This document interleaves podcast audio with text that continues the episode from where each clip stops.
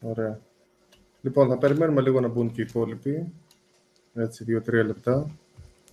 Λοιπόν, όσο περιμένουμε, Βόρβορε, κάνε την εισαγωγή. Ποιος είσαι, τι κάνουμε εδώ πέρα, τι θα μιλήσουμε σήμερα; Είμαι ο Βόρβορος, ε, ασχολούμαι με τα κρύπτο από το 2015 και έχω συνεργαστεί με 2.000 κρυπτονομίσματα. Όσον αφορά τα τεχνικά τους κείμενα, κυρίως τα έκανα μεταφράσεις, ε, τους βοηθούσα με το promotion.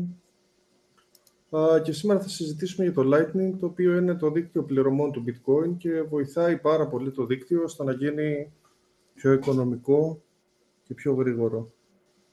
Ωραία. Ε, και εγώ είμαι η Χριστίνα, έχω ένα κανάλι στο YouTube, το Hey Crypto. Εκεί φτιάχνω διάφορα βιντεάκια έτσι για πράγματα που με ενδιαφέρουν και ε, κάνω διάφορα πειράματα. Λοιπόν, καλώς ήρθατε. Ευχαριστούμε που είστε εδώ. Γράψτε τα σχόλιά σας, κάντε ερωτήσεις σχετικά με το θέμα, αν γίνεται. Και θα τα δούμε και αυτά. Κάντε tweet, retweet, αν θέλετε. Θα πούμε διάφορες σημαντικές πληροφορίες γύρω από το Lightning. Λοιπόν, και περιμένουμε λίγο να, να μπουν και οι υπόλοιποι. Γενικά έτσι θέλαμε να, να κάνουμε μια εισαγωγή, θα μας πει ο Γιάννης έτσι λίγα πράγματα θεωρητικά για την ιστορία του, είναι, τι είναι το Lightning κλπ. Και προς το τέλος θα ανοίξουμε τα μικρόφωνα, αν, θέλει, αν θέλει κάποιος να μιλήσει, να κάνει κάποια ερώτηση, οτιδήποτε σχόλια, να μας πείτε ποιες εφαρμογές χρησιμοποιείτε εσείς.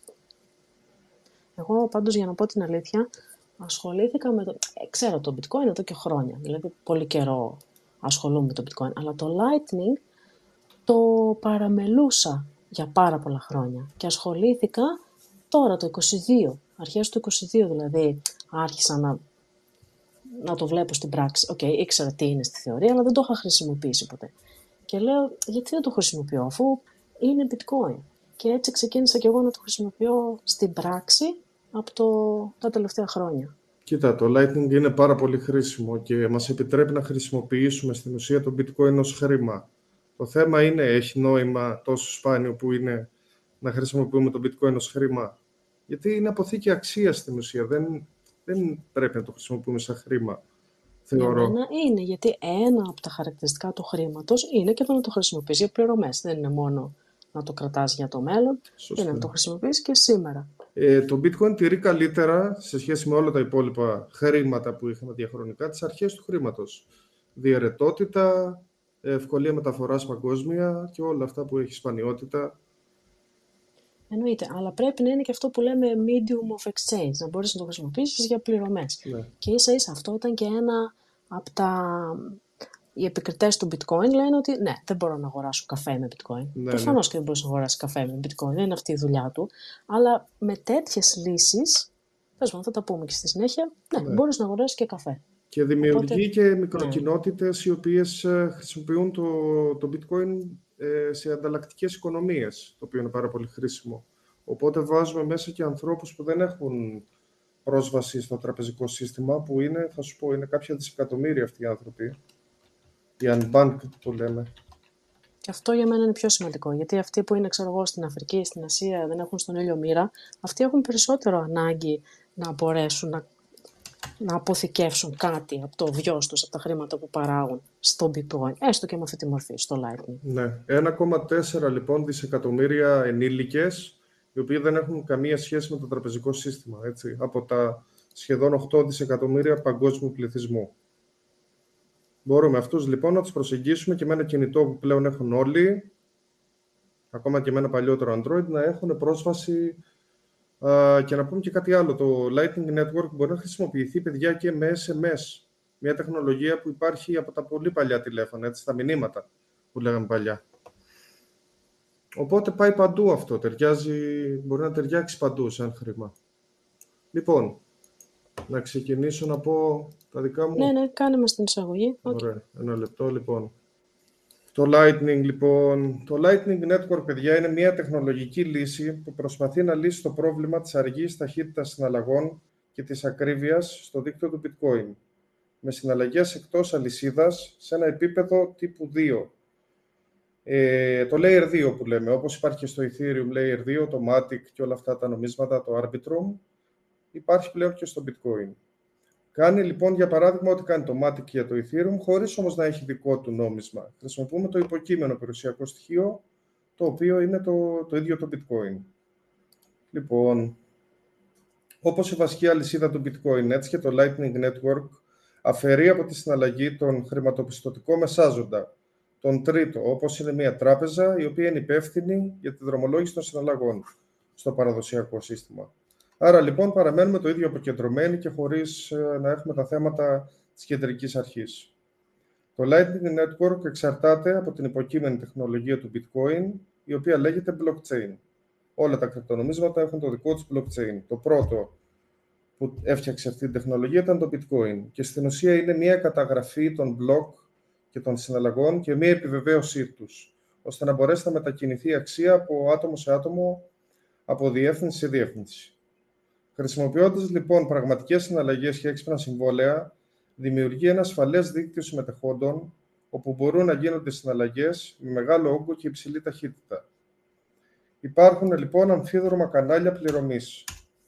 Δύο συμμετέχοντες δημιουργούν μια καταχώρηση στο blog που απαιτεί και από τους δύο να υπογράψουν τις δαπάνες των κεφαλαίων. Και τα δύο μέρη δημιουργούν συναλλαγές, αλλά δεν τις μεταδίδουν στο βασικό δίκτυο.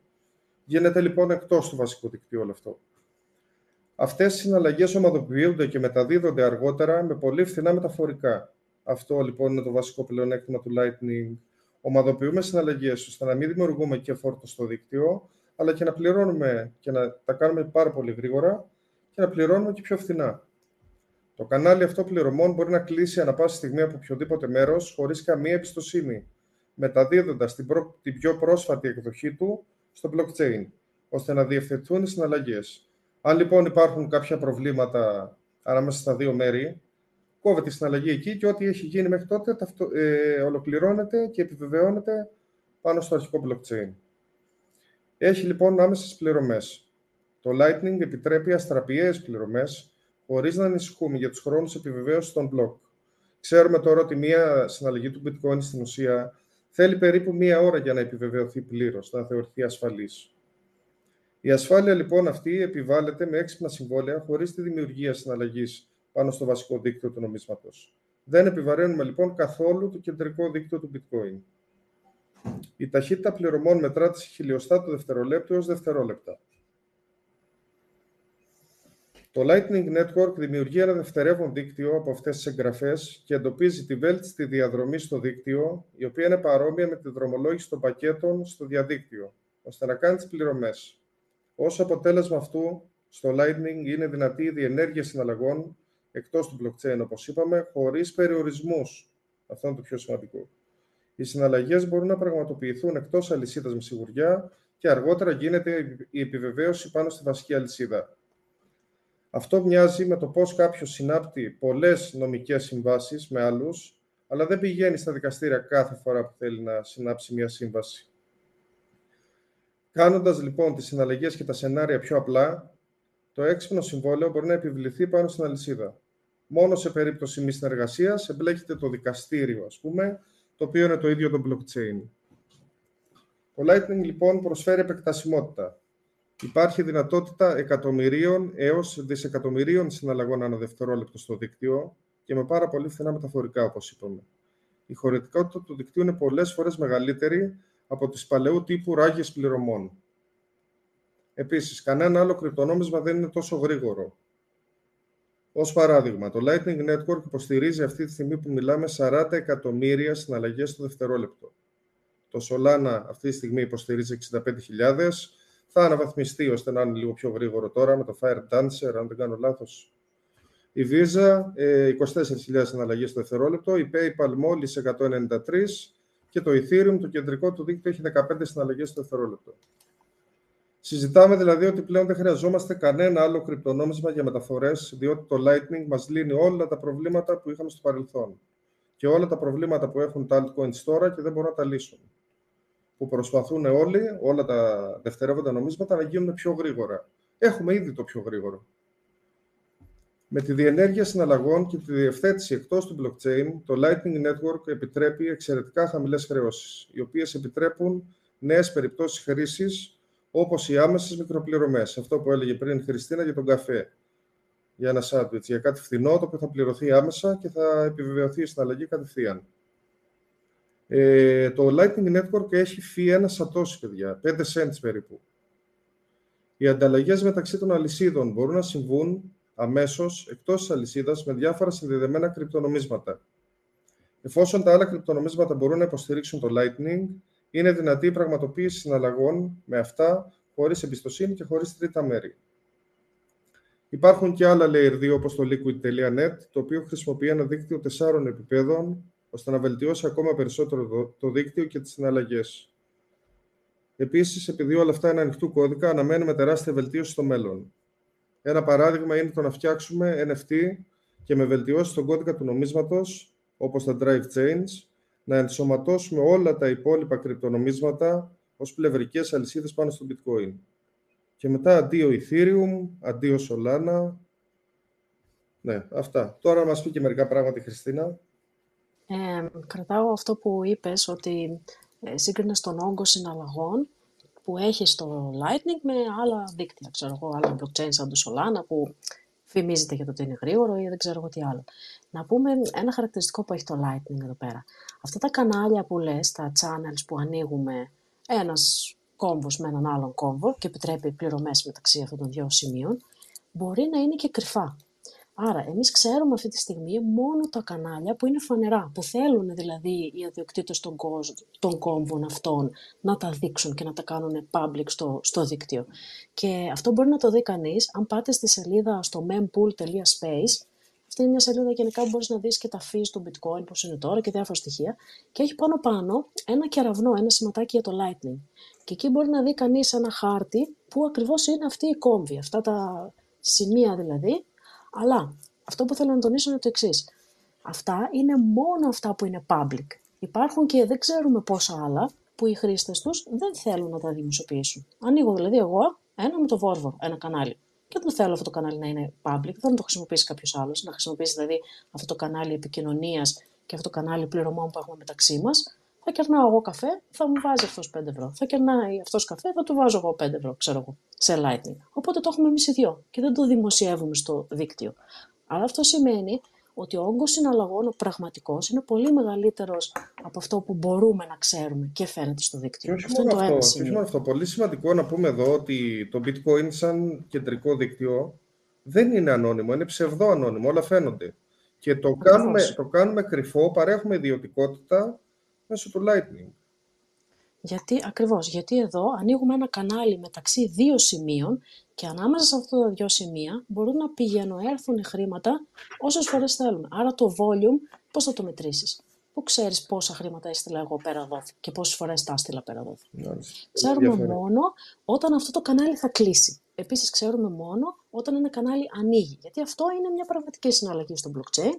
Γράφεται δηλαδή στο bitcoin στην αλυσίδα των συναλλαγών. Φαίνεται καθαρά ποια είναι η διεύθυνση του παραλήπτη, ποια είναι η διεύθυνση του αποστολέα, πόσα αφήσει πληρώθηκαν, όλα αυτά είναι ξεκάθαρα. Αλλά από εκεί και πέρα, θες μια συναλλαγή δηλαδή για να ανοίξεις το κανάλι, τι γίνεται μέσα σε αυτό το κανάλι δεν το ξέρει κανείς. Επίσης, να πω και κάτι άλλο λίγο άσχετο αλλά και σχετικό. Ε, οι πλήρεις κόμβοι θα ενσωματώσουν τεχνολογία zero knowledge. Οπότε θα είναι πάρα πολύ μικρό το blockchain, πάρα πολύ μικρότερο από ό,τι είναι τώρα που είναι κοντά στο terabyte. Ε, οπότε και αυτό θα βοηθήσει να έχεις και κόμβο πλήρη και το κόμβο Lightning μαζί. Δηλαδή όλο βελτιώνονται αυτά τα πράγματα, παιδιά. Το Bitcoin είναι τεχνολογία 15 ετών, έτσι. Θα δούμε πολλά ωραία πράγματα στο μέλλον. Δηλαδή δεν είχαμε ανωνυμία στο Bitcoin και τώρα έχουμε. Πάρα πολύ σημαντικό. Και αυτό που λες είναι πάλι σημαντικό, γιατί δεν είναι έτυχε. Το bitcoin από σχεδιασμό είναι πάρα πολύ απλό το βασικό του layer. Δηλαδή αυτό που κάνει είναι στέλνει από μία διεύθυνση σε μια άλλη αξία. Μεταφορά αξίας κάνει, τίποτα άλλο. Και μετά από εκεί και πέρα έρχονται αυτά τα layers, διάφορα επίπεδα, που προσφέρουν άλλα πράγματα. Αλλά η διαφορά με τα δίκτυα, τα, τα υπόλοιπα blockchains, είναι ότι όλα αυτά χρησιμοποιούν το ίδιο νόμισμα. Αυτό που είπε στην αρχή. Η... Ναι, το ίδιο υποκείμενο περιουσιακό στοιχείο. Το ίδιο υποκείμενο περιουσιακό στοιχείο, ακριβώς. Το Lightning χρησιμοποιεί bitcoin. Όχι wrapped bitcoin, όχι ένα άλλο νόμισμα που κάποιος το έβγαλε και μπορεί να κόψει όσο θέλει. Όλοι οι κανόνες που είχαμε πει και στο προηγούμενο space για το bitcoin ισχύουν και εδώ και για το Lightning. Δεν γεννιέται κάπως ε, bitcoin από το πουθενά. βάζω εγώ ένα κομματάκι από το bitcoin που έχω on-chain, το κανονικό, μέσα σε ένα lightning κανάλι. Και αυτό μετά μπορώ να το χρησιμοποιήσω σε αυτό το δεύτερο επίπεδο, είναι σαν ένα τευτέρι. Συμφωνούμε μεταξύ μας πόσα θα ανταλλάζουμε και όταν θα έρθει η ώρα να, να κλείσουμε το, το τευτέρι, θα ξανακάνουμε μια συναλλαγή για να τα συμφωνήσουμε όλα αυτά, πόσο έχει δηλαδή ο καθένας από αυτό που βάλαμε, να τα συμφωνήσουμε τώρα πάλι on-chain. Και να το κλείσουμε το κανάλι, ναι. Ε... Άρα δεν υπάρχει ο κίνδυνος αυτός που έχουν τα bridges στα, στο Ethereum ή στα άλλα, στα τα EVM blockchains. Και αυτό που είπα πριν για τα drive chain, ότι μπορούμε στην ουσία, εάν περάσει αυτή η πρόταση βελτιωτική του bitcoin, να έχουμε ε, όλα τα υπόλοιπα blockchain ενσωματωμένα σαν layer 2 του bitcoin, σαν επίπεδο 2. Πάνω στο bitcoin να είναι χτισμένα όλα τα κρυπτονομίσματα τα υπόλοιπα, παιδιά. Και έχει νόημα να μεταβούν πολύ πάνω στο bitcoin, γιατί έχουμε το network effect, έχουμε το effect του δικτύου, έχουμε το πλεονέκτημα του πρώτου, έχουμε την ε, επιβεβαίωση των συναλλαγών στο μεγαλύτερο δίκτυο στην ιστορία της ανθρωπότητας, μετά το διαδίκτυο, ας πούμε. Ναι, αυτά. Πολλά καλά. Τα καλύτερα έρχονται. Και μετά, αυτό που ήθελα να πω, εγώ προς το τέλος, είναι ότι έρχεται και το τρίτο επίπεδο. Υπάρχουν διάφορες πλατφόρμες και σελίδες και εφαρμογές που χρησιμοποιούν το Lightning Network. Και το Liquid Net που είπα πριν είναι ε, τετραπλό επίπεδο Lightning για μεγάλα ποσά, για πιο φθηνά, για διάφορους τρόπους, για, για διάφορες περιπτώσεις χρήσης. Και αυτό σημαίνει ακριβώς ότι το ίδιο το bitcoin που είναι το πρώτο επίπεδο δεν χρειάζεται να αναβαθμιστεί τόσο πολύ. Δεν χρειάζεται να κάνουμε αλλαγές σε κάτι που δουλεύει και δουλεύει καλά και δουλεύει καλά τόσο καιρό. Τα βασικά δηλαδή στοιχεία και τα στάνταρ του bitcoin παραμένουν τα ίδια. Δεν πρόκειται να αλλάξει το 21 εκατομμύρια ποτέ. Δεν πρόκειται να αλλάξει το ότι ε, ξέρω εγώ, το, το halving. Συμφωνούμε όλοι και έχουμε κοινούς κανόνες στο δίκτυο, γι' αυτό το χρησιμοποιούμε. Αλλά, ακριβώς, αλλά κρατάνε αυτούς τους κανόνες και πάνω σε αυτό έχτισαν το δίκτυο πληρωμών. Ή πάνω σε αυτό έχτισαν μετά το liquid, που είναι μια άλλη λογική, αλλά είναι πάλι κάτι που βασίζεται πάνω στο bitcoin. Και πάνω σε αυτά τα layer 2 τώρα έρχονται τρίτης γενιάς εφαρμογές που μπορούμε να τις χρησιμοποιήσουμε. Και στο τέλος, έτσι, θα ήθελα να σας πω κανένα δυο που χρησιμοποιώ εγώ. Μπορεί να υπάρχουν και άλλες, δεν τις ξέρω όλες, αλλά Δηλαδή μπορούμε σήμερα, υπάρχουν πράγματα σήμερα που μπορείς να κάνεις με το Lightning, που δεν μπορείς να τα κάνεις τόσο εύκολα με το Bitcoin, γιατί είναι ακριβό, αργό και δεν ξέρω τι. Πες και τα υπόλοιπα που συζητήσαμε. Ε... Από πού αγοράζω Lightning κτλ.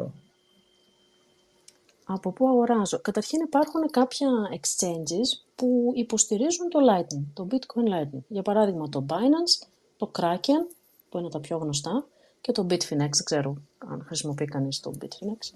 Αλλά το Binance και το Kraken έχουν δυνατότητα να κάνεις deposit και withdraw σε Bitcoin Lightning. Οπότε όποιος έχει ένα λογαριασμό στη Binance ή στο Kraken μπορεί να αγοράσει από εκεί Lightning. Μετά υπάρχει μια άλλη ομάδα, ας πούμε, σελίδων, πλατφόρμες, εφαρμογές που μπορείς να αγοράσεις ε, στην Ευρώπη Lightning κατευθείαν, να το πάρεις στο πορτοφόλι σου και να στείλεις ένα SEPA έμβασμα σε αυτή την υπηρεσία. Δεν είναι δηλαδή exchange, δεν κάνεις trading εκεί. Απλά εσύ στέλνεις ευρώ με SEPA και αυτοί σου στέλνουν πίσω Lightning στο πορτοφόλι σου. Αυτό είναι για παράδειγμα το MT Pellerin, είναι το ένα που ξέρω εγώ, και το DFX Swiss. Είναι δύο σελίδες και οι δύο τυχαίο που βασίζονται στην Ελβετία και και επίσης, επειδή βασίζονται στην Ελβετία, δεν θέλουν και KYC. Δεν χρειάζεται δηλαδή να κάνεις αυτή τη διαδικασία που ανοίγεις λογαριασμό και στέλνεις τα στοιχεία της ταυτότητάς σου ή διαβατήριο. Αυτό που μένει τώρα είναι να είναι κρυφό το κανάλι και κλείσαμε, ας πούμε. Εντάξει. Αυτοί θέλουν απλά να τους στείλεις λεφτά με τη Revolut, με μια τράπεζα, ένα έμβασμα. Άρα ξέρουν ποιος τους έστειλε λεφτά, προφανώς. Αλλά δεν θέλουν τη διεύθυνσή σου, δεν ζητάνε άλλα στοιχεία. Είναι, ας πούμε, θεωρείται no KYC αυτό. Γιατί δέχονται απλά έναν IBAN λογαριασμό που τους έστειλε λεφτά και ξέρουν αντίστοιχα σε ποια διεύθυνση θα το στείλουν. Άρα μπαίνουν χρήματα ευρώ και στέλνουν bitcoin κατευθείαν. Όποιος θέλει αυτό να το δοκιμάσει, έχω κάνει και ένα βιντεάκι και για τα δύο ε, στο κανάλι μου που δείχνω ακριβώς πώς γίνεται αυτό. Είναι πανεύκολο, έτσι, τρία λεπτά δηλαδή. Απλά πρέπει να ασχοληθείς. Θα μας πεις και δύο λόγια για τα πορτοφόλια και αυτά; Και αυτό πώς ασχολείται, πώς ξεκινάει κάποιος. Οκ, okay, καλό το Lightning, καλό ακούγεται, το θέλω, τι κάνω. Το πρώτο πράγμα που χρειάζεται ένας ε, απλός χρήστης που ξεκινάει τώρα είναι ένα πορτοφόλι. Και το πιο εύκολο πορτοφόλι για Bitcoin, για Bitcoin Lightning είναι στο κινητό. Υπάρχει, ε, για παράδειγμα, το Wallet of Satoshi, που είναι ένα πορτοφόλι που μπορείς να το κατεβάσεις στο κινητό σου και κατευθείαν σου δείχνει μία διεύθυνση που μπορείς να δεχτείς Bitcoin Lightning και κατευθείαν μπορείς να στείλεις από αυτό. Ε, αν είστε σε υπολογιστή, το αντίστοιχο, υπάρχει, ε, το αντίστοιχο πορτοφόλι που υπάρχει σαν browser extension είναι το Albi, λέγεται Albi. Και αυτό είναι σαν το MetaMask, το γνωστό όμως. Κάθεται εκεί πάνω στο browser, έχει ένα κουμπάκι, το πατάς και σου δίνει μια διεύθυνση και μπορείς αντίστοιχα να στείλεις ή να πάρεις ε, Lightning. Το άλλο χαρακτηριστικό που έχουν αυτά τα δύο και τα δύο παραδείγματα που είπα, το wallet of Satoshi στο κινητό και το Albi στο browser, είναι ότι δεν έχουν λέξεις κλειδιά. Είναι custodial πορτοφόλια, δηλαδή είναι μια εταιρεία από πίσω. Αυτή η εταιρεία ανοίγει αυτό το channel που λέγαμε, το κανάλι, με την Binance, με την Kraken, με τον οποιοδήποτε και εσύ απλά χρησιμοποιείς αυτό το κανάλι τους. Οπότε εδώ θέλει λίγο προσοχή. Αλλά για αυτόν που ξεκινάει, τι τον νοιάζει αν είναι custodial ή όχι. Εγώ θέλω 10 ευρώ να βάλω, 5-10 ευρώ, να δω τι είναι αυτό το πράγμα το Lightning, να το χρησιμοποιήσω στην πράξη. Άρα, κατεβάζω αυτή την εφαρμογή στο κινητό μου. Όταν δοκιμάσω αυτή την τεχνολογία και μ' αρέσει και μεγαλώσει και το ποσό ας πούμε, που θέλω να έχω για να κάνω πληρωμές, ε, τότε υπάρχουν και άλλες λύσεις. Υπάρχουν και άλλα πορτοφόλια που είναι self-custody, που το λέμε, που έχεις ε, λέξεις κλειδιά, έχεις εσύ την κυριότητα των νομισμάτων σου. Έχει μια μεγαλύτερη δυσκολία αυτό, γιατί πρέπει να φτιάξεις, αν δεν κάνω λάθος, δικό σου κόμβο Lightning. Όχι, δεν πρέπει να κάνεις δικό σου κόμβο Lightning, αλλά πρέπει να διαχειρίζεσαι εσύ το κανάλι. Και αυτό το κανάλι που λέγαμε στην αρχή, όταν το ανοίγεις, πληρώνεις on-chain fees. Ναι. Άρα είναι ακριβό. Υπάρχουν δηλαδή εφαρμογές και για το κινητό κιόλας. Υπάρχει, για παράδειγμα, το, το Moon Wallet, που δέχεται και Bitcoin και Bitcoin Lightning, ή το Phoenix, ή το, το Breeze, ή και τέλος πάντων διάφορα πορτοφόλια, που αυτά ουσιαστικά διαχειρίζονται και αυτό το πράγμα που λέγαμε στην αρχή, το κανάλι. Και το κανάλι θέλει μεγαλύτερα ποσά για να το ανοίξεις, για να αξίζει τον κόπο να ανοίξεις ένα κανάλι και να το χρησιμοποιήσει. Οπότε, εγώ δεν θα πρότεινα κάποιον να ξεκινήσει από αυτά. Θα πρότεινα να, να κατεβάσεις ένα απλό πορτοφόλι, wallet of Satoshi στο κινητό, Albi στον υπολογιστή, δοκιμάζεις τεχνολογία. Αν σ' αρέσει και θες να πας παραπέρα, μετά να ξέρεις ότι υπάρχει η επιλογή για πορτοφόλια που είναι, ας πούμε, mini κόμβι στο κινητό σου. Ή και ακόμα πιο πέρα μετά, σε τρίτο επίπεδο, ναι, μπορείς να τρέχεις το δικό σου κόμβο, κανονικά κόμβο δηλαδή, ένα software στον υπολογιστή, μια εφαρμογή που τρέχει κώδικα, τρέχει αυτά τα πρωτόκολλα του Lightning και μπορείς από εκεί να διαχειρίζεσαι και να ανοίξεις και πολλά κανάλια. Και μάλιστα αυτό, υπάρχουν άνθρωποι που το κάνουν αυτό σαν επάγγελμα, δηλαδή ανοίγουν κανάλια και παίρνουν και προμήθειες από αυτούς που χρησιμοποιούν τα κανάλια τους. Ε, δεν θυμάμαι αν το ανέφερες αυτό στην αρχή. Όχι, όχι. Λοιπόν, ε, να πω και κάτι Lightning... άλλο μια στιγμή. Ε, μου έστειλε γέλο εδώ. Καλώς τον κιόλας. Καλησπέρα και καλή χρονιά. Να μιλήσουμε λίγο για το Zeus Ελέν. Ε, είναι ο κύριος Zeus εδώ. Είναι και αυτό ένα πορτοφόλι. Ε, το Zeus είναι ένα πορτοφόλι Lightning που ξεκίνησε σαν ε, remote, δηλαδή για να διαχειρίζεσαι τον κόμβο σου ή έπρεπε να έχεις έναν Lightning node, ένα κόμβο του Lightning και μετά μπορούσε με την εφαρμογή του Zeus να κάνεις αυτό το κομμάτι των πληρωμών πολύ πιο εύκολο και να διαχειρίζεσαι από το κινητό σου, ξέρω εγώ, τον κόμβο σου. Τώρα τελευταία βγάλαν και μια καινούργια έκδοση του Zeus που είναι, Zeus είναι όπως ο Δίας, έτσι, γράφεται, είναι Νομίζω Έλληνες και τα παιδιά που το φτιάξαν αυτό. Ναι, είναι εδώ, είναι εδώ. Και... Μπορεί αν θέλει να ανέβει να μιλήσει λίγο. Ε, τότε να μας μιλήσει, ναι, τι αν, μιλάω εγώ, άσχετη είμαι εγώ. Αν έχεις χρόνο Zeus, να μας πεις δύο-τρία λόγια για το πορτοφόλι. Κάνε έτοιμα. Ε, ναι, το θέμα είναι ότι υπάρχουν διάφορες βαθμίδες. Οπότε για κάποιον που ξεκινάει τώρα, βάλε το φτωτώσει. Τρία λεπτά. Κατεβάζεις και παίρνεις κατευθείαν ένα, ε, ας πούμε, email με ένα lightning address που μπορείς να δεχτείς και να στείλεις με αυτό πληρωμές. Αν μετά σε αρχίσει και, αρχίσει και σε ενδιαφέρει, όπως είπαμε υπάρχουν άλλες επιλογές, σαν το Breeze, το Phoenix ή το Moon. Και αν θες και να έχεις το δικό σου ε, Bitcoin Node ή Lightning Bitcoin Node, μετά υπάρχουν και άλλες εφαρμογές και άλλα αντίστοιχα πορτοφόλια.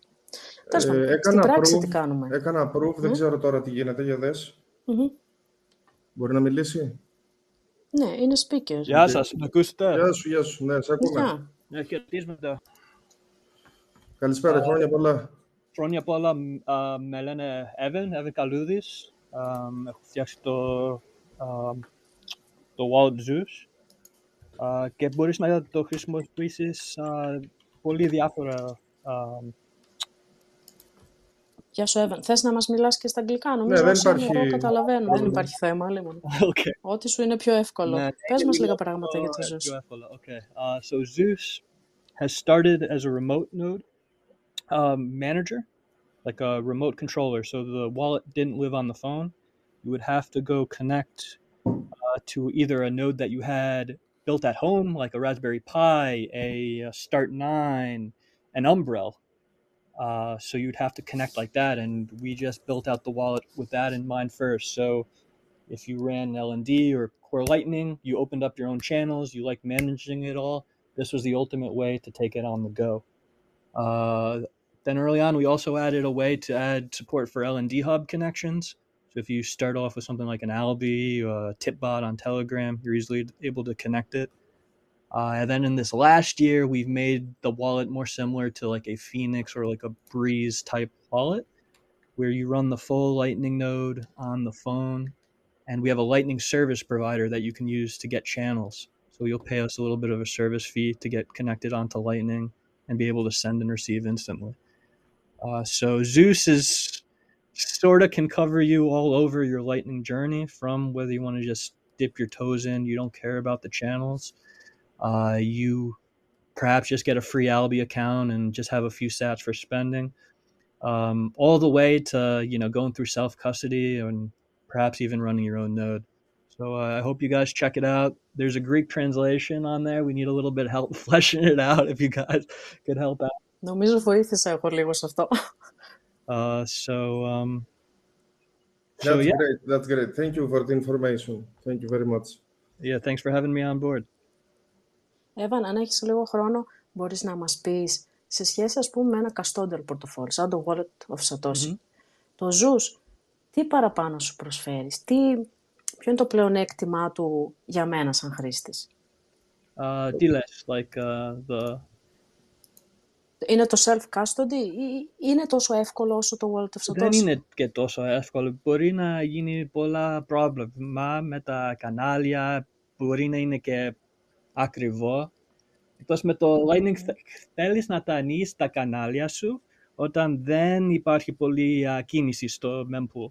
Στο δίκτυο, Ναι, μάλιστα. προφανώς. Μάλιστα, ενδιαφέρον. Όταν τα αφήσεις είναι φτηνά, για να έχεις έτοιμα τα κανάλια, για να μπορέσεις μετά να τα χρησιμοποιήσεις για να κάνεις πληρωμές, για να κάνεις τη δουλειά σου. Ναι, ναι. Σωστά. Λοιπόν, είναι και έχει α, δυσκολίες έτσι, αλλά αν θα τα, τα κρατήσεις α, εσύ, τα bitcoin σου, εσύ πρέπει να, να ξέρεις πώς δουλεύουν όλα. Αλλά, you know, α, η γιαγιά μου δεν θα, δου, δεν θα χρησιμοποιήσει το Zeus α, με το self-custody αμέσως. You know, ακόμα είναι, έχει- υπάρχει α, δυσκολίες που πρέπει να Και θέλει και κάποιες τεχνικές γνώσεις, ας πούμε, έτσι, παραπάνω. Αλλά Ναι, και ναι, νομίζω λίγο ότι είναι και το παραπάνω target group, ναι. με κανάλια, uh, channel reserves, all the fees, είναι, υπάρχει δυσκολίες. Αλλά μπορείς να τα μάθεις όλα. Λοιπόν, like, you know, 20 years ago, not everyone knew email, how that worked. but, you know, we've all figured out, uh, you know, the forwarding, CC fails, blind carbon copy, all this crap. And, uh, you know, for most people, I think, uh, channel management is is not like the most ideal experience. It's hands on, especially if you want to be making routing fees. It can, can be considered like a full time job. I know as we build out our company at Zeus and our LSP expands, uh, you know, just managing the channels feels like a, a whole job in itself. Uh, Δεν so- υπάρχει τρόπος αργότερα, ε, με αυτοπο- αυτοματοποιημένο τρόπο, όσο θα βελτιώνει το κώδικα και όλα αυτά, να, να, υπάρχει, να γίνεται αυτόματα όλο αυτό. Μπορεί, it depends what your goal is. So for an end user, if as long as you have a lightning channel to our, our node, Olympus, you're going to have a great payments experience, right? You may have to pay for them. There might be a little slower to connect to the lightning network the way we have things set up currently. But but a lot of the experience is is tucked away. So we have been making some great strides. But if you want to you know go and open up all your own channels without an LSP and you want to do routing, then that's a great uh, step forward. I think. I think that becomes uh, when it becomes a hobby to you running on the Lightning Network. Not only are you worrying about receiving and sending your payments, but you're helping others facilitate their payments and you're making some money on the side doing it, you know? So um, it's very time intensive now, but you can make money. You're not going to make a, a whole salary on it, I don't think. I think the best operators in the world, you know, maybe if they're lucky, like top five people in the world, they could maybe make a Bitcoin back but they're putting you know 20 bitcoin on the node to begin with you know okay, okay. Uh, initial investment, αρχική επένδυση κάπως θέλει. Ναι, ναι. Πρέπει να έχεις τα νομίσματα. They provide liquidity. Ναι, ναι, για να δώσεις yeah. ρευστότητα. Πρέπει hey, να έχεις τα νομίσματα. It's, it's very expensive to actually make the big profits on the network. And, uh, you know, as more operators come on, it becomes more competitive. But at the same time, as we bring more users on, there becomes more profit opportunities. Κεντροποιεί όμως το δίκτυο πολύ όλο αυτό, έτσι. Uh, can you say that uh, again? Uh, it's, it's centralizing the network. Uh, through the big providers, yeah, I would say that the natural model of the Lightning Network um, Είναι is, κεντροποιημένο, it's ναι. conducive. It's conducive for there to be big players to be about, right? Like ναι. uh, the average, uh, you know, Anon is not going to be a big hub, but some place where they sell gift cards or some bars or or big hubs that you know are Bitcoin merchants or exchanges, especially exchanges Ναι. are the biggest hubs. Να Α, ρωτήσω κάτι άλλο. Έχει νόημα μεγάλες εταιρείες που έχουν πολύ μεγάλο κεφάλαιο να στήσουν πάρα πολλούς κόμβους του Lightning. Ξα- Ξαναπες το, αγγλικά. Uh, big, big companies uh, that uh, want to invest in Lightning node routing and uh, earning, is it will it be profitable for them? I I think that right now it, it's still been uh, you know very early mover stage. So I don't think anyone is making a crazy amount of of money now. But I think that the success of Lightning uh, is going to continue as we go into these high fee rate environments, right? Yes, yes, Not only is people paying on chain going to be like, oh man, I'm getting killed here every time I want to send my Bitcoin. I'm incurring all these fees. I wish I had Lightning channels. That's going to push stuff there. But I think that routing is going to be a very important part of the puzzle because as you are incurring these fees as an LSP potentially opening and closing these channels, making sure operations run, you want to subsidize some of that cost with the sats that you're making in from the routing. Yeah. So I think it's going to be a huge part of the equation. And uh, I think everything is still very immature still.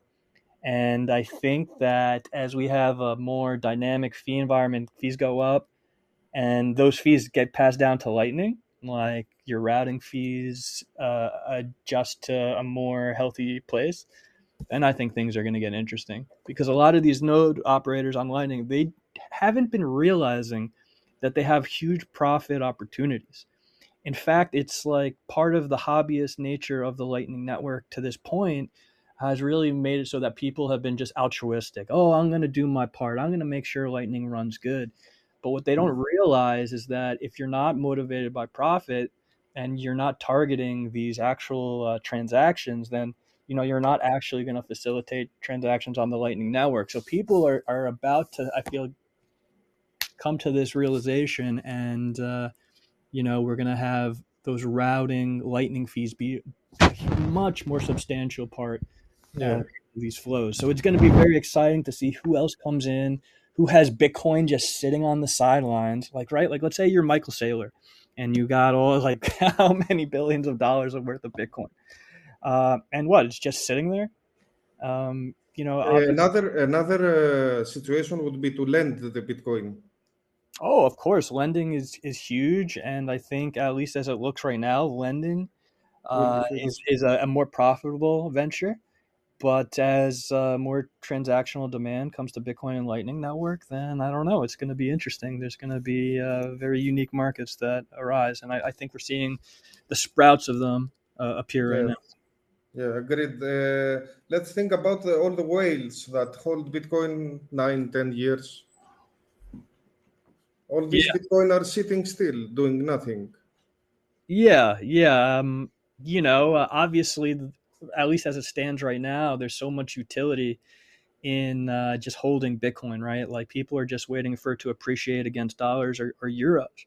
Uh, but uh, you know what happens as we transition away from fiat currencies? Uh, maybe not entirely, uh, but the gains that people realize in fiat world, they realize are, are bumpkus. You know, they're they're paying more and getting less for everything else in their life. Uh, and they start thinking about Bitcoin. Uh, suddenly, these returns in Bitcoin that might have been laughable in fiat terms, like, oh, why the hell would I invest in something that returns me one or two percent, like you could potentially get in Lightning routing, uh, when I could just have my money sit in fiat in the bank and have it appreciate. Uh, who the hell knows what interest rates are at, like nine, ten percent? I have no idea. Um, yeah, but it's one percent on Bitcoin. Ex- exactly. Not on USD or Sitcoin. So, um, so yeah, so that's definitely been like a big challenge as we've turned Zeus into a more formal company this year and got the LSP and the new wallet running. Is that uh, a lot of the old VCs they're thinking about their returns in fiat terms still, and uh, that's really a result of where a lot of their investors, you know, are, are are thinking like they're not bitcoin whales yet. They're mostly like people who are doing well in fiat terms and are out navigating the fiat asset world. And uh, you know sooner or later they will have to agree that uh, with uh, with uh, with stack sats this uh, mindset.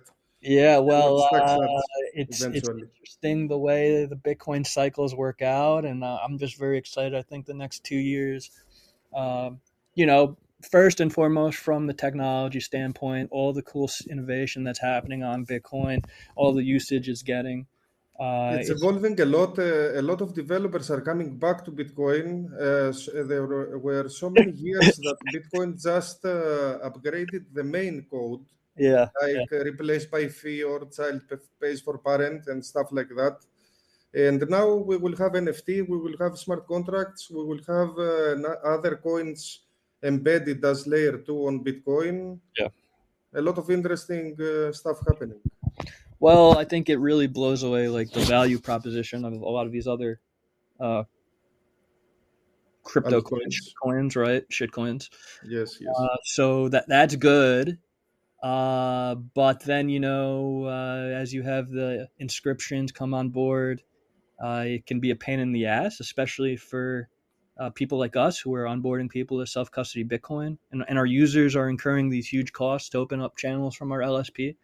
And uh, you know, uh, obviously the miners run Bitcoin, but the ratio of what we would make off, you know, the LSP versus these miners, is just crazy uh, when we hit like 300, 400 sat per VByte. So I'm excited things are coming down a little bit. Uh, but yes, uh, and as the years go by, the fees will be higher. They, they, will, they will get higher 100%. Um, but uh, yeah, I, I, just think that, you know, 2024, 2025, in terms of the scaling technology, we see um, people using stuff like Liquid More, stuff with federations uh, is, is definitely interesting, even though they're not my cup of tea. Uh, but uh, I'm I'm extremely excited about the potential of what we can do with stuff like covenants and pavement pools, because uh, with the introduction of them, I think we start reaching territory and saying, okay, um, you know, we, we have this thing that's typically constrained. You know, if we were to open up lightning channels to everyone on the planet, uh, as it is now, it's going to take way too long. But when we add something like covenants and payment pools and these other solutions on top of what we already have, even then we can start talking. Okay, like how do we get this? yeah, it's like uh, an evolving organism it keeps evolving forever. It, it's it's evolving uh, so many different ways from the core code, the L2 implementations, the apps, the ecosystem, the merchants, right?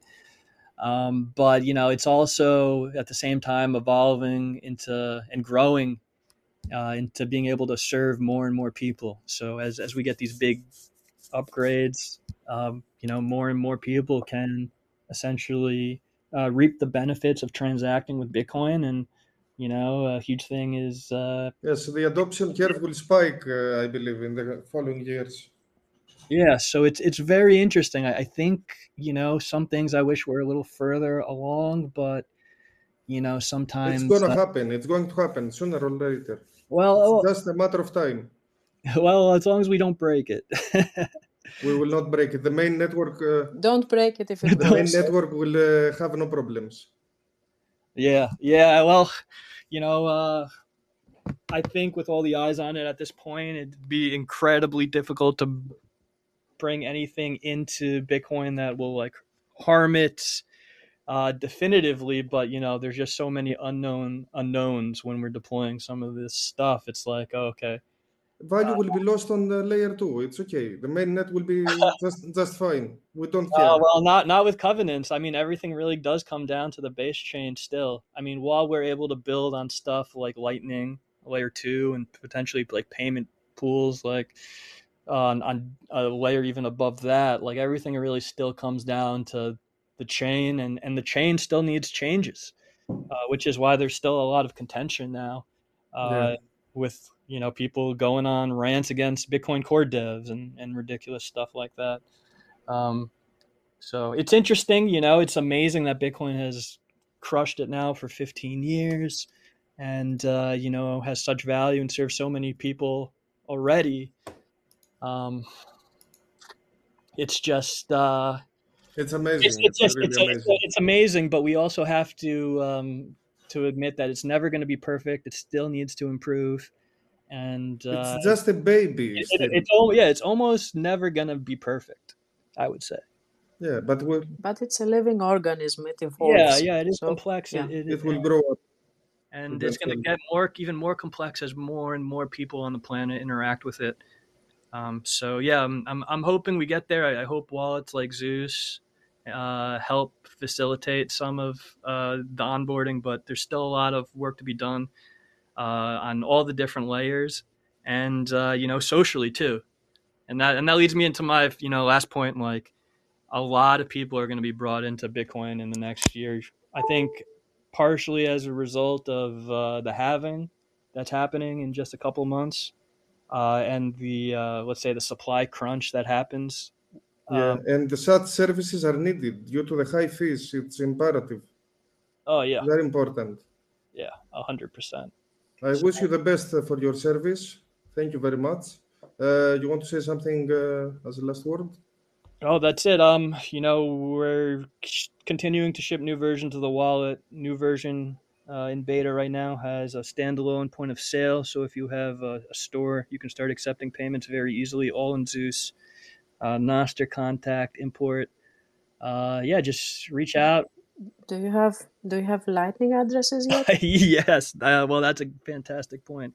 We are the first. It's No, we, coming. no, we, we have them already. If you use the self custodial wallet embedded in Zeus, or if you use a remote LND node, you can use our new Lightning address scheme uh, that is both uh, self custodial and asynchronous. So your phone can, you know, accept these payments twenty within twenty four hours of someone sending a payment to you. We've got this new scheme. It's called Zeus Pay. Recommend you guys check it out. Uh, Please, uh, please post will. some links uh, on this thread, on this uh, talk. Uh, how do I do that? So I'll figure it out. Okay, I, I found it.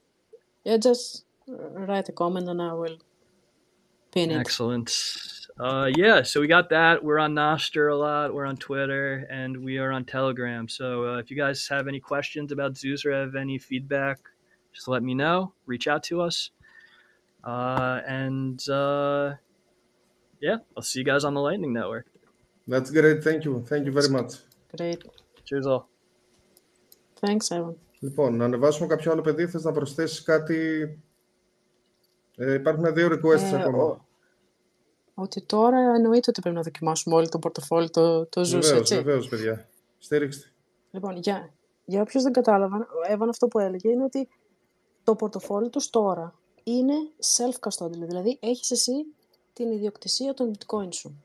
Ε, δεν είναι σαν αυτά που έλεγα εγώ στην αρχή το wallet of Satoshi. Είναι ένα βήμα παραπέρα και είναι πολύ πιο πολύπλοκο γιατί πρέπει να διαχειρίζεσαι αυτά τα κανάλια, πρέπει να διαχειρίζεσαι χρήματα, να έχεις φροντίσει από πριν να ανοίξεις τα κανάλια ώστε να μπορείς να κάνεις μετά τις πληρωμές, αλλά από εκεί και πέρα είσαι εσύ ο κύριος του bitcoin σου. Δεν πρόκειται να το χάσεις ποτέ, δεν πρόκειται να σου πούνε όχι, ε, δεν σου επιτρέπουμε πλέον να κάνεις πληρωμές. Πολύ σωστά. And uh, and and Zeus actually has a lot of good privacy properties. Um, the way that it's all built with the self-custodial wallet, it's built so that we know as little as possible about our customers. You know, we strongly believe in financial privacy, and uh, you know everything from the way the blocks are fetched onto the device, so you sync up with the blockchain, to the way that you calculate your payment routes when you're paying on Lightning, is done in a way that it's all done on your device. Uh, so some other apps they might use some cheats where you use their servers to do certain things like sending or, or verifying your payments. And, uh, you know, there's definitely some technical challenges and, and UX challenges in the way we did things, but we're really proud to say that we are the most private to use Lightning Wallet. Um, so we also have a guide on our doc site laying out all the properties that we have uh, that make us uh, such the most private. Um, let me see if I could pull that out. Yes, thank you. Λοιπόν, ε, λίγο back to the basics. Κατεβάσαμε ένα πορτοφόλι στο κινητό μας, ξέρω εγώ, που είναι το πιο εύκολο πράγμα. Το ζούς καλή ώρα.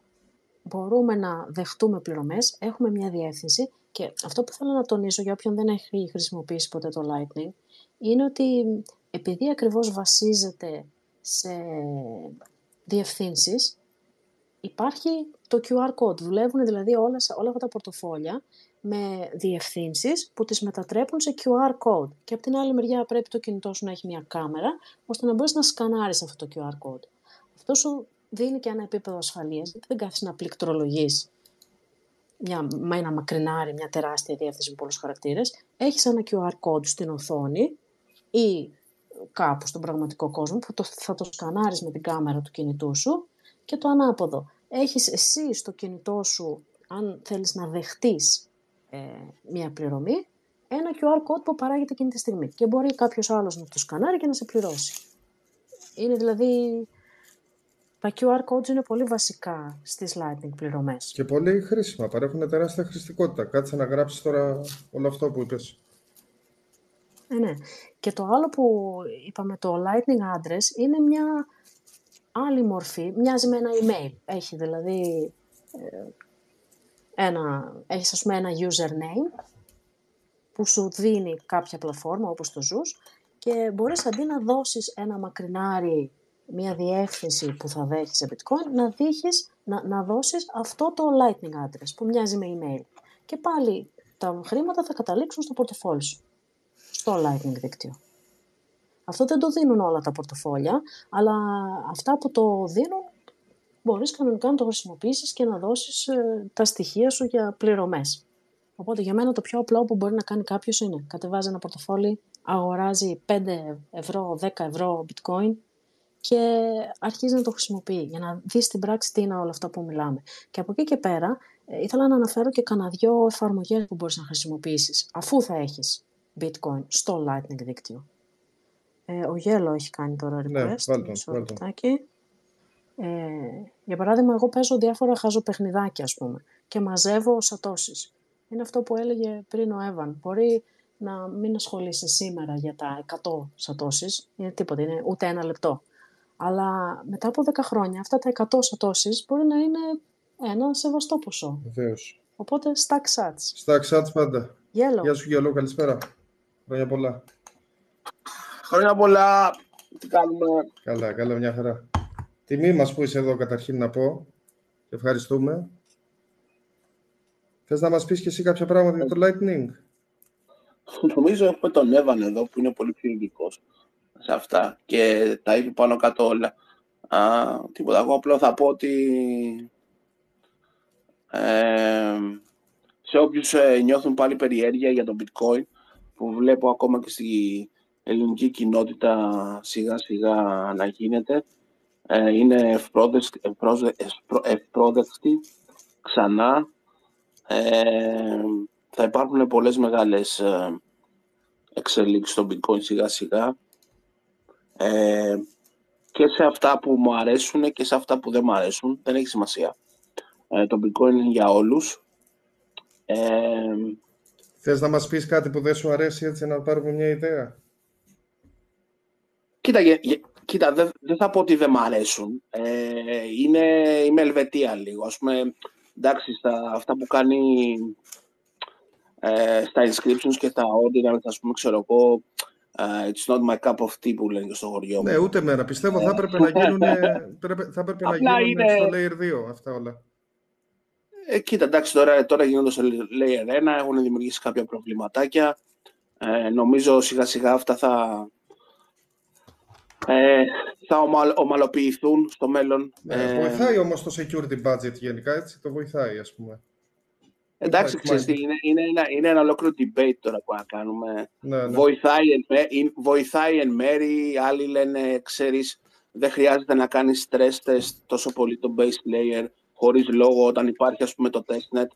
Δηλαδή, υπάρχουν καλύτεροι τρόποι να, να έτσι κάνεις τα, τα ordinal σου και τα NFT σου και τα λοιπά, πες τα όπως θες. Ε, από εκεί και πέρα δεν έχει σημασία τι... Το θέμα είναι ξεστή, δεν έχει σημασία τι γνώμη έχω εγώ και εσύ, ας πούμε, ξέρω. Το bitcoin είναι για όλους, το bitcoin είναι κώδικα, είναι ελευθερία. Ναι. Ε, σίγουρα θα υπάρξουν project που θα σου είναι αδιάφορα, θα υπάρξουν άλλα project που θα γουστάρεις τρελά και ο καθένας θα δοκιμάζει και θα επιλέγει αυτό που του αρέσει πιο πολύ. Πολύ σωστά. Να πω για και κάτι άλλο. Ε, ναι. δεν αποφάσισαν οι miners για τα ordinals, έτσι. Ήταν ένα κομμάτι κώδικα το οποίο κάπως ενσωματώθηκε σαν, κώδικα, σαν program code, τέλος πάντων, και απλά το δέχτηκε το δίκτυο. Δεν μπορούμε να το περιορίσουμε. Αυτό είναι λογοκρισία, αν το κάνουμε.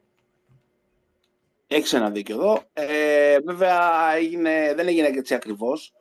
Ε, τα ordinals ήρθαν από από την αναβάθμιση που κάναμε με το Taproot. Ναι. Ε, κάναμε το Taproot και εκεί μεγαλώσανε ένα μέρος, ας πούμε, να το πω πολύ απλοϊκά, ε, καθορίσαν ένα μέρος του, των, των Megabyte, τέλος πάντων, βρήκαν ένα πολύ έξυπνο τρόπο ε, να κάνουν embedded ε, σε αυτό το χώρο που τους δόθηκε κώδικα και όχι data, ε, και με, αυτή την, με, αυτό το έξυπνο πούμε, τρόπο out, out of the box, ας πούμε, λίγο thinking, μπορέσανε να κάνουν ε, τα λεγόμενα ordinals, ας πούμε, ξέρω εγώ. Σε κάθε block στην ε, ουσία του bitcoin, το οποίο είχε ναι. συγκεκριμένη χωρητικότητα, τη συμπίεσαν και επέτρεψαν περισσότερο χώρο ώστε να έρθουν τα ordinals, τα inscriptions και όλα αυτά. Τα uproot και τα ordinals. Σωστά το λέω; Βασικά ήταν, βασικά ήταν ένας χώρος που ήταν ήταν καθορισμένος για να χρησιμοποιηθεί ως data και βρήκαν έναν έξυπνο τρόπο σε, αυτό, σε αυτή την χαρακτήριση, ας πούμε, data να, να βάλουν κώδικα. Και βάζοντας κώδικα μπορείς να ανεβάσεις οτιδήποτε. Και JPEGs και παιχνίδια έχουν ανεβάσει στο blockchain του bitcoin τώρα πια, μικρά παιχνιδάκια, δηλαδή έχουν, έχουν ανεβάσει πάρα πολλά πράγματα. Αυτό βέβαια φέρνει άλλα υπό, ε, παράγοντα ότι ανεβάζουν, ανεβαίνουν πάρα πολύ τα fees για να γίνουν mint αυτά τα, τα, τα, τα NFTs, πες το όπως θες. Εντάξει, είναι μεγάλη ιστορία αυτό. Ναι. Ε, με πολύ, με πολύ δράμα, όπως ε, γενικά, γενικά υπάρχει στο χώρο, όχι μόνο το bitcoin. Αλλά ε, θέλω να πιστεύω ότι όπως είπε και ο Εύαν, ε, θα σπρώξει το adoption δεύτερων layers και τρίτων layers καλύτερα, πιο γρήγορα λίγο, που το χρειαζόμαστε. Ναι. Και νομίζω το βλέπουμε αυτό. Δηλαδή, Γυρίσανε και... και πολλοί προγραμματιστές στο bitcoin, έτσι. Ε, Χριστίνα, βάλε τον Μπουγατσίνο, αν μπορείς, co-host, μια στιγμή, να μιλήσει κι αυτός. Ναι, αλήθεια είναι Ότι έρχονται με, με τους καινούριους χρήστες γενικότερα που έχουν έρθει, έχουν έρθει μερικοί χρήστες που ξέρουν και πρόγραμμα. 100%. Βεβαίως.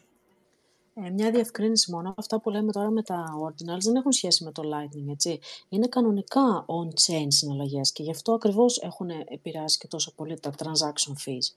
Γιατί είναι ε, inscriptions που γίνονται πάνω στο κανονικό χώρο του blockchain. Ναι, ξεφεύγει κουβέντα καμιά φορά, εντάξει. Μην μας μαλώνεις, Χριστίνα. Όχι, απλά είσαι, είσαι θέλω να το πω ότι πλάκα ακόμα και αυτό για μένα, εγώ το βλέπω από την ανάποδη πλευρά. Παίξτε εσείς με τα ordinals, κάντε ό,τι θέλετε και αφήστε για μένα χώρο στο Lightning να αναπτυχθώ, καταλαβες; Ναι, υπάρχουν λύσεις. Αυτή την υπάρχουν το λέω, ότι ακόμα και εκεί το Lightning είναι μια λύση για αυτό το πράγμα που συμβαίνει τώρα με τα ordinals και για, δεν ξέρω τι άλλο θα μπορεί να βγει αύριο μεθαύριο. Ε, να πούμε μια καλησπέρα και στο Σπύρο. Γεια σου Σπύρο, καλώς ήρθες. Γεια σας παιδιά, καλησπέρα σας. Δεν ήταν να, για να μιλήσω, αλλά αφού είπες, ε, με έδωσες για να μιλήσω, να πω και εγώ τα χρόνια πολλά και καλή χρονιά σε όλους.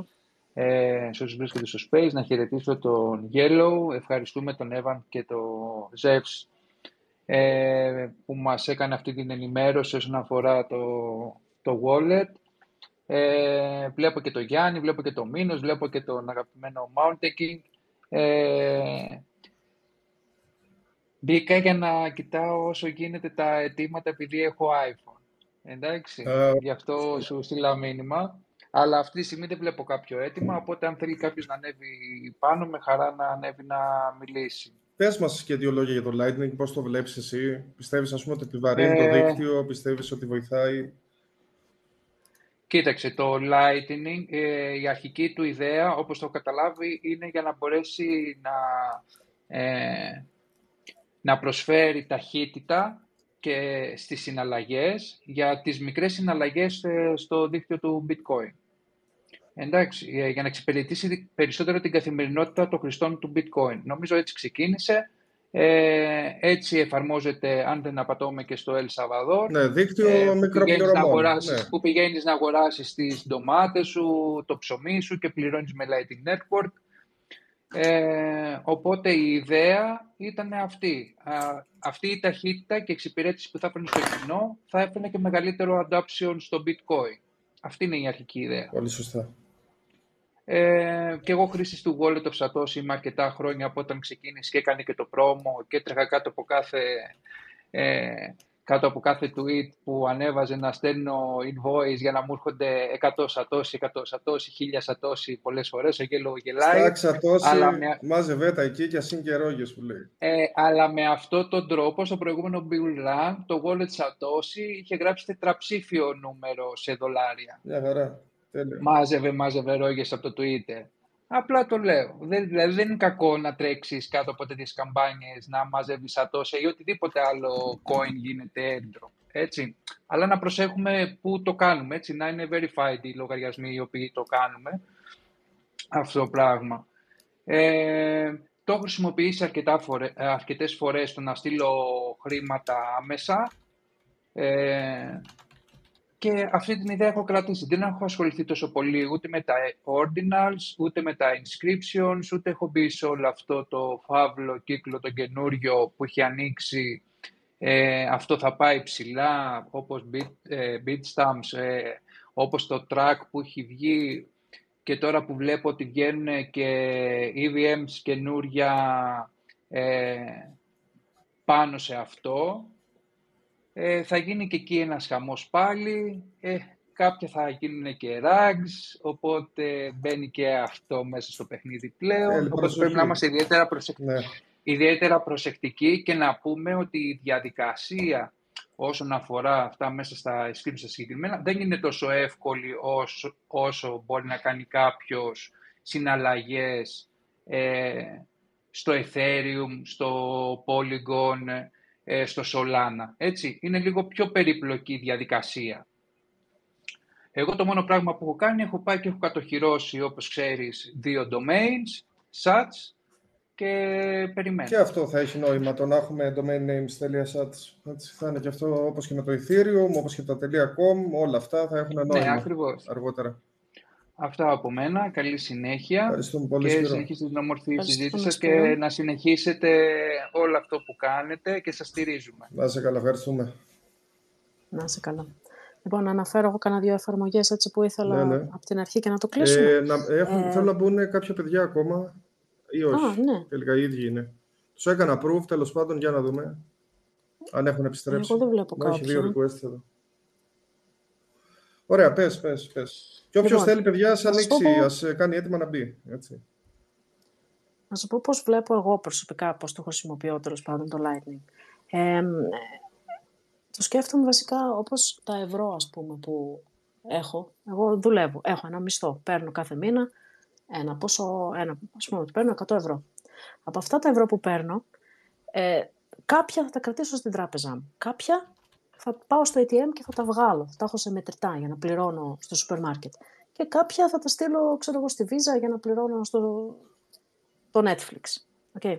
Με την ίδια λογική σκέφτομαι το bitcoin σαν ένα savings account, δηλαδή το on-chain bitcoin, το κανονικό με τα ακριβά fees που λέμε, με το πορτοφόλι, με το hardware, εκεί που βάζω λεφτά στην άκρη για 10 χρόνια αργότερα ή για τα παιδιά μου. Ε, αυτό είναι, ένα, είναι μια επένδυση. Δεν το, δεν το ξοδεύω κάθε μέρα. Είναι στην άκρη. Okay. Απ' την άλλη μεριά όμως υπάρχει το Lightning, το πορτοφόλι, που εκεί θα πάρω και θα βάλω 5, 10, 20, 50 ευρώ, maximum 100 ευρώ, ξέρω εγώ, για να τα χρησιμοποιώ σε διάφορες εφαρμογές για πληρωμές. Και με αυτή τη λογική θα πιστεύω, πιστεύω ότι είναι καλό οποιοδήποτε να έχει ένα ποσό στο Lightning για να παίζει με αυτά τα πράγματα, για να δει αυτή την τεχνολογία. Και στην τελική μπορείς να στείλεις στους φίλους σου ε, 500 σατώσεις και να τους βάλεις στον κόσμο του bitcoin. Και έτσι θα αρχίσει να διαδίδεται αυτό το πράγμα και θα μετά θα ψάξουν να βρουν και τι είναι το κανονικό bitcoin. Μπράβο, το adoption. θα... Το κανονικό bitcoin Ακριβώς, παίρνουν, για το ναι. adoption κανονικό bitcoin παίρνουν. είναι πολύ πιο εύκολο να κατεβάσεις μια εφαρμογή στο Lightning και να ξεκινήσεις από ότι να πας κατευθείαν για να ανοίξεις ένα λογαριασμό στο exchange. Και δεν ξέρω γιατί έχουμε κάνει το λογικό, μας το θεωρούμε τόσο φυσιολογικό να ανοίξεις ένα λογαριασμό στην Binance αντί να πάρεις ας πούμε ένα Lightning πορτοφόλι. Είναι πάρα πολύ εύκολο, μην, μην το σκέφτεστε. Τώρα, τι μπορείς να κάνεις, άντε το πήρες στο Lightning Wallet, βρήκες κάποιον να σου στείλει 500 ζητώσεις, τι τα κάνεις; Ε, είπαμε μπορείς να αγοράσεις στην Ευρώπη από το emptypellerin.com χωρίς KYC, επίσης στο, στο DFX Swiss χωρίς KYC, επίσης στην Binance, Kraken και όλα αυτά τα exchanges που, υπολο... που υποστηρίζουν withdrawals σε Lightning. Άρα θα δεχτείς το πορτοφόλι σου και θα έχεις λίγα σατώσει. Εκεί πια δεν μιλάμε για bitcoin, μιλάμε για σατώσεις, γιατί μικρή υποδιέρεση, έτσι. Δεν θα, δεν θα κρατήσεις ένα bitcoin στο πορτοφόλι σου στο κινητό. Ε, ναι. Μιλάμε για 10-20 ευρώ. Λοιπόν, μπορείς να πας στο Bitrefill. Το Bitrefill είναι μια σελίδα που πουλάει κουπόνια. Την έχω vouchers, χρησιμοποιήσει, ε, πολύ ξέρω καλή. εγώ. Μπορείς να αγοράσεις και να φορτώσεις, να φορτίσεις το κινητό σου, την Κοσμοτέ, την κάρτα για παράδειγμα. Ή μπορείς να αγοράσεις κουπόνι για το IKEA, για το πλαίσιο ή για το, πώς το λένε και το σούπερ μάρκετ, το fresh, fresh κάτι, δεν το έχω χρησιμοποιήσει, αλλά είδα ότι υπάρχει στη σελίδα. Άρα, μπορείς το bitcoin που έχεις στο Lightning Network, σε ένα πορτοφόλι σου, να αγοράσεις πράγματα που θα, για να τα ξοδέψεις στον πραγματικό κόσμο. Να αγοράσεις κουπόνια από το Bitrefill. Αυτό είναι το ένα που χρησιμοποιώ. Μετά, υπάρχει το Fountain. Το Fountain είναι μια σελίδα, μια εφαρμογή που μπορείς να ακούς podcasts. Καλή ώρα, όπως αυτό το δικό μας εδώ πέρα το, το Space, ηχογραφείται, το κάνουμε record και στο τέλος θα το βγάλουμε σαν podcast για να μπορεί κάποιος να το ακούσει αργότερα στο επιδείο, στο σπίτι του, όταν θα πλένει τα πιάτα, ξέρω εγώ, όπως κάνω εγώ. Ε, και αυτό το Fountain έχει ενσωματωμένο μέσα ένα Lightning Wallet και μπορείς πάλι να κάνεις εκεί like και να στέλνεις και να δέχεσαι σατώσεις, επειδή ακούς podcast μόνο και μόνο. Άρα, δεύτερο που ήθελα να αναφέρω είναι αυτό, το Fountain, αν δεν το έχετε κατεβάσετε το. Μετά, υπάρχουν διάφορες ε, εφαρμογές, ε, όπως ε, το LNVPN και το LNeSIM. Στο VPN προφανώς μπορείς να αγοράσεις ένα VPN.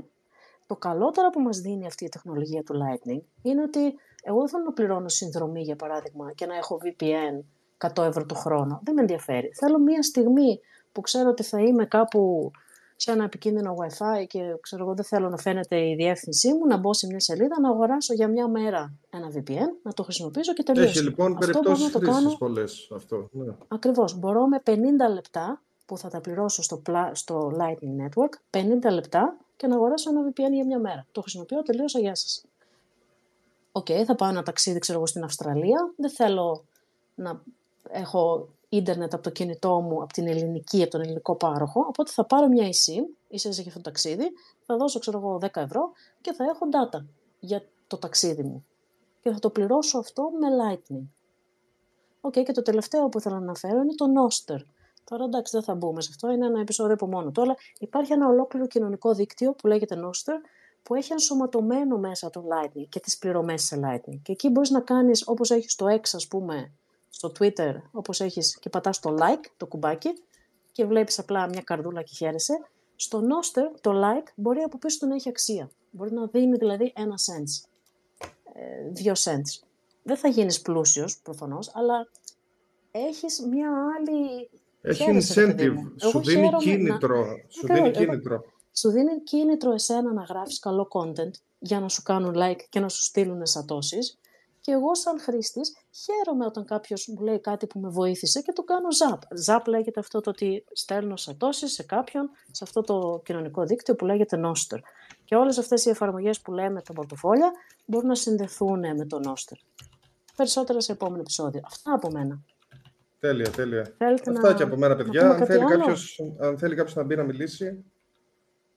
Έχει Όχι, χεράκι ο Yellow. Ναι. Ναι, α- απλά ήθελα, αυτό, ήθελα να τονίσω τον Νόστορ Μμμ. κι εγώ, ότι υπάρχει ένα ολόκληρο κοινωνικό δίκτυο εκεί πέρα, εκεί έξω που είναι τελείως open ε, και αυτά τα λίγα σατώσεις που κάποιοι θα θέλουν να, να πάρουν στα χέρια τους για να κάνουν πειράγμα, ε, ε, πειραματάκια και τα λοιπά πέρα δόθε με, με το οτιδήποτε μπορεί, μπορούν, μπορούν πολύ εύκολα να κερδιθούν στον Nostrum κάνοντας ένα λογαριασμό. Εκεί οι plebs Γράψε ένα GM Ε, στον κα- Οντέλ και θα σου δώσει χίλια σατώσεις. Ξέ- Ε, ναι, ναι, ναι. Ξέρουμε, Αυτό ακριβώς, πόσα, δηλαδή, ξε- Οι ξέρουμε plebs, πόσα άτομα χρησιμοποιούν το X σε σχέση με πόσο χρησιμοποιούν τον Όστρα αυτή τη στιγμή, ας πούμε.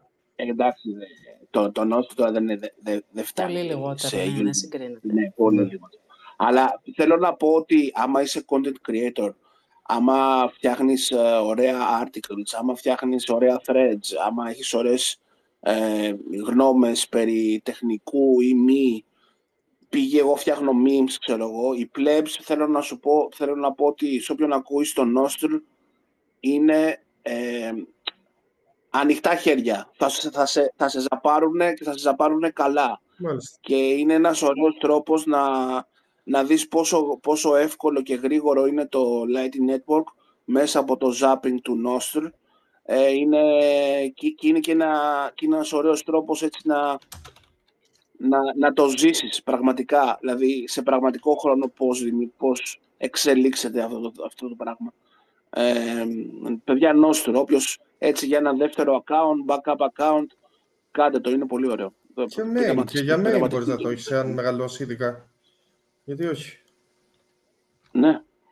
Έχει το incentive, έχει το κίνητρο που είπαμε. Πολύ σημαντικό. Ε, με το Orange Pill, το, την εφαρμογή, Εντάξει, το Orange Pill είναι ένα κλειστού τύπου meeting, ξέρω εγώ, βρες Ναι, κοντά, ναι, meetup, ας πούμε, ξέρω εγώ, αν δεν έχει τόσο... Το Nostr είναι με... Είναι, ναι, είναι πιο Καμία πολύ στον σχέση, ναι. πραγματικό κόσμο. Δηλαδή, αν θες να πας σε, ένα, ε, σε μια συνάντηση, σε μια κοινότητα και να δεις, πας, ξέρω εγώ, ένα ταξίδι σε μια καινούργια πόλη στο Βερολίνο, στο Βερολίνο και θες να βρεις και άλλους bitcoiners, τότε ναι, έχει νόημα το, το Orange Pill App. Αλλά μ, είναι επικεντρωμένο στο να βρεις άλλους που είναι κοντά σου που ενδιαφέρονται για το bitcoin. Ενώ το Noster είναι κανονικά ένα κοινωνικό δίκτυο. Κάνεις post, είναι καθαρά online, δεν έχει καμία σχέση με τον πραγματικό κόσμο. Είναι private, είναι decentralized. Το, το θέμα είναι να βρούμε αυτούς που δεν ενδιαφέρονται Και για το έχει και bitcoin και, να ενσωματωμένο τους κάνουμε να το ενδιαφερθούν. Οι άλλοι είναι ήδη μέσα. Ε, εγώ πιστεύω ότι το Noster θα φέρει κόσμο στο bitcoin και όχι το ανάποδο. Τώρα προς το παρόν είναι γεμάτο bitcoiners, κακά τα ψέματα. Είμαστε εμείς και εμείς και χαιρόμαστε μεταξύ μας. Αλλά έχει τη δυνατότητα, αυτή η τεχνολογία είναι τόσο δυνατή και τόσο αναπτύσσεται τόσο πολύ γρήγορα, που πιστεύω έχει τη δυνατότητα να φέρει κόσμο στο bitcoin. Θα κατεβάζουν την εφαρμογή χωρίς να ξέρουν ότι έχει από πίσω καμιά σχέση. Ναι. Και έτσι θα έρθουν και προς το bitcoin. Σίγουρα. Τέλος πάντων, αυτά. Ευχαριστούμε παιδιά πάρα πολύ όσοι ήρθατε, όσοι μιλήσατε, όλους. Κάντε like, retweet, τα γνωστά ξέρω εγώ. Εντάξει. Και στην επόμενη φορά θα τα ξαναπούμε. Την επόμενη φορά. Την επόμενη... Στι- Στηρίξτε, στηρίξτε Zeus, στηρίξτε Zeus και τον Εύαν. Είναι και δικός μας, είναι και καλό παιδί, είναι και true bitcoiner. Έτσι, έτσι. Στηρίξτε τους, Εννοείται παιδιά. ότι θα κατεβάσουμε το Zeus πορτοφόλι. Γιατί να κατεβάσουμε κάποιο άλλο τώρα που ξέρουμε ότι είναι εμπλεκμένος και Έλληνας μέσα. Και γιατί- τα, και τα ελληνικά σου είναι, τα, τα ελληνικά σου είναι κομπλέ, Εύαν. don't Μια worry. χαρά είναι, μια χαρά. Τέλεια. You guys flatter me. I, I'm gonna work on it. Ευχαριστούμε πολύ. Ευχαριστούμε. Να είστε καλά. Καλό βράδυ σε όλους. Ευχαριστούμε σε όλους. Γεια χαρά.